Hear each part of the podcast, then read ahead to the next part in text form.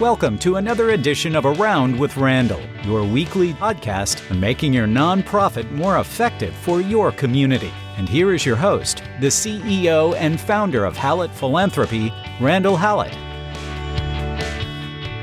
It's always a pleasure to have you here with me, Randall, on Around with Randall. In today's podcast, we want to talk a little bit about outreach and the ability to really start or enhance relationships at a much more serious level. I always find it interesting when two separate parts of my professional life come together. In this case, it was a client experience and an article that appeared in the Chronicle of Philanthropy. Let's start with the client. I'm working on a project to help them better understand where special events fit into their particular world finishing up that particular project. And we're coming to some conclusions that their events are probably driving too much of their activity and hurting their return on investment. In the same vein, the events are being used as a catalyst for conversations, for introductions, and for community outreach in terms of what I would call general marketing of the brand of the healthcare provider system. At the same time, there was an article that came out in early October in the Chronicle of Philanthropy talking about or discussing the concept of porch parties. And what this has brought me to realize is that we probably need to have a conversation about where special events fit in, and maybe even, if possible, redefining them so that they're much more effective in terms of what we need versus what the organization, or at least maybe leaders in the organization who aren't in philanthropy, think they should be. So, at a very high level, what we generally know about special events is they, uh, unless you have a very unique one, uh, you are spending 50 cents on the dollar to make them come to fruition. We're talking generically about galas and auctions and dinners and golf tournaments and bowling outings and poker runs and anything else you can that you can think of and there's a million options. The roi is kind of the downside. The upside is is that these events can be used in an effective way if done correctly and planned well to enhance introductions and cultivation opportunities maybe even some stewardship. That's not really been my experience that they're used in that way consistently, but the organizations that do can use them effectively. What I realized was is as a part of this client engagement and working to kind of look at their special events and how they fit into the larger picture of philanthropy, is there kept being uh, mentions, discussion, particularly with the non fundraising leadership, about well, this is how we do outreach to the community Eh, I've always wondered well, if it's really outreach the community, why isn't the marketing department doing it? Because we're actually in the philanthropic business, the philanthropy business. And if we're truly trying to execute philanthropy, the numbers, generically, not for every special event, indicate that that's usually not what we find as often. It becomes very transactional the article talking about porch parties then kind of pushes this conversation into well, how do we get small groups of people together on their porches to talk about the nonprofit? And you might have experienced something like this during the pandemic. A lot of organizations went to what I would call Zoom outreach meetings or Zoom introduction meetings, where they would have the CEO or a, a, particularly with the pandemic, someone in infectious disease or someone with a specialty in issues of pulmonology come in and talk about the issues of COVID. And it would be done on Zoom. And you might, your porch in that case was Zoom. Or you might have had a get to know the CEO luncheon. Uh, I remember at the medical center, I introduced this for my CEO, Glenn Fosdick, and he was a little apprehensive at first, but as he went to his first one and came out of it. He says that was the easiest 70 to 80 minutes I'll ever spend. I talked about the medical center. They asked me a bunch of healthcare related questions. I got to have lunch with people in the community. I said, Glenn, you're just a natural at this. He was doing it in previous jobs with just business leaders, but I said, let's kind of push this into philanthropy. And it began to open those doors. So porch parties to me is a kind of an a, a, global concept of small gatherings on very specific topics or specific intent. The issue becomes when we overlay this idea of porch parties and special events is, and this is going to be part of what I have to uh, sell, quote unquote, to the client, in particular the non philanthropic leaders, there's a better way of looking at how you integrate your philanthropy teams into the community to do what it is they're really supposed to be doing, which is about building relationships and making lots of phone calls and meetings and talking with people and asking lots of questions, telling the story of the mission and what we're trying to accomplish, and then asking kind of a leading question is this something we could talk more about? Qualification process into cultivation. It's going to be hard because I think there's going to be some leaders in the organization who are not in philanthropy who are not going to like this. My recommendations are you need to pull back on these things, give them to third party opportunities. But the real issue is they're viewing their limited knowledge of quote unquote special events in these galas, golf tournaments, and other things. And my concept or conversation is really going to be around you can still have special events. I actually would applaud them. But let's change what we're trying to accomplish in them, who's invited to them, what the program is, how long they last, and what the real goal is. And if we do this correctly, I think I can sell it to those executive leaders that we can look at special events differently the value of these smaller special events is really twofold. And I want to break these out and then we'll get into the tactical about maybe some of the key quintessential things that come from these special events, these porch parties, these small gatherings. Number one is that they're intimate, and number two, that they're easy to introduce. Let me take the first one first, which makes logical sense intimate. Depending on when you listen to this, around November 15th of 2020, the release of Nathan Chappell's book on the generosity crisis and what he's classifying and Brian Crimmins and he both of them both outstanding uh, leaders in our industry are talking about is this concept of radical connection. And I am talking about this more and more as well. I hadn't put it in that kind of terminology, and that's why I think their book's going to be a revolutionary thought to the way in which we look at philanthropy overall. They're classifying radical connection as non-transactional. To simplify it, that we need more transformational opportunities. We can't get to transformational if everything we do is transactional. And if you have an event of five or seven hundred people, or a golf tournament of two hundred, and they're out playing in their foursome, and you have don't have a lot of time with them, are you really doing transformational conversations? Are you moving them towards transformational questioning of what the organization is trying to accomplish? Or is this just a meet and greet and then we move on to whatever comes next? The golf tournament, the tennis, the uh, three on three basketball tournament, the gala, whatever. I, I, I've come to appreciate that they're really too transactional we don't allow relationships, conversations, discussions, inquiry to occur at a level that moves people in their relationship opportunities, moves management, cultivation into soft ask towards solicitation at a transformational level.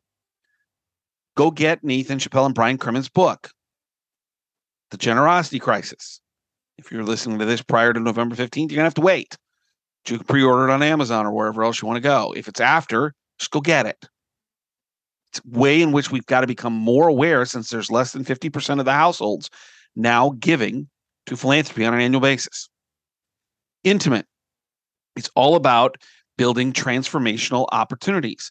Is it meaningful? Is it memorable? Is it high touch? When you think about the as the article in the Chronicle Philanthropy talks about, you call it something else. where you have a small gathering of people with one or two leaders in your particular nonprofit to talk about what's going on in the community that they're the expert specialist on. If it's home, you're a homeless shelter, they're talking about homelessness in your community. Food shelter, food insecurity. If it's a hospital, it's about healthcare today and maybe the effects of co- coming out of COVID. If it's education, how is education changing? If you're a private uh, high school, Jesuit, independent, whatever, what are we seeing in kids that are different today?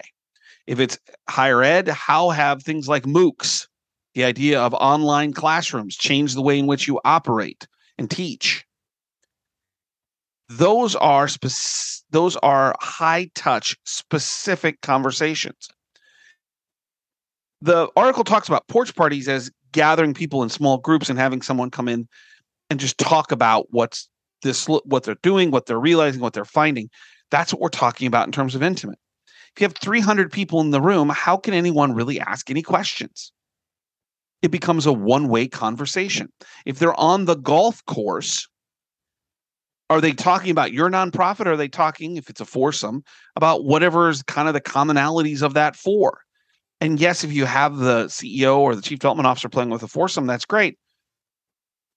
But in most, if they fill the tournament, 144 players, you're gonna you're gonna have 36 foursomes. There's only one CEO or chief development officer, which means there's a whole lot of foursomes that may not be talking about you at all. That's not transformational. It's transactional. Intimate.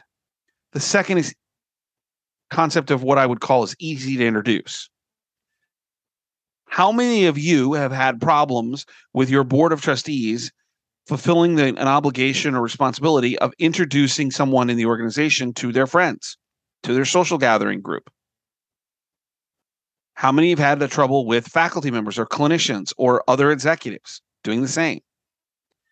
A porch party, or whatever you want to call it, what a great way to to kind of push down the concern that board members, executives, clinicians, educators, whomever you partner with have regarding, well, you're just going to ask my friends for money.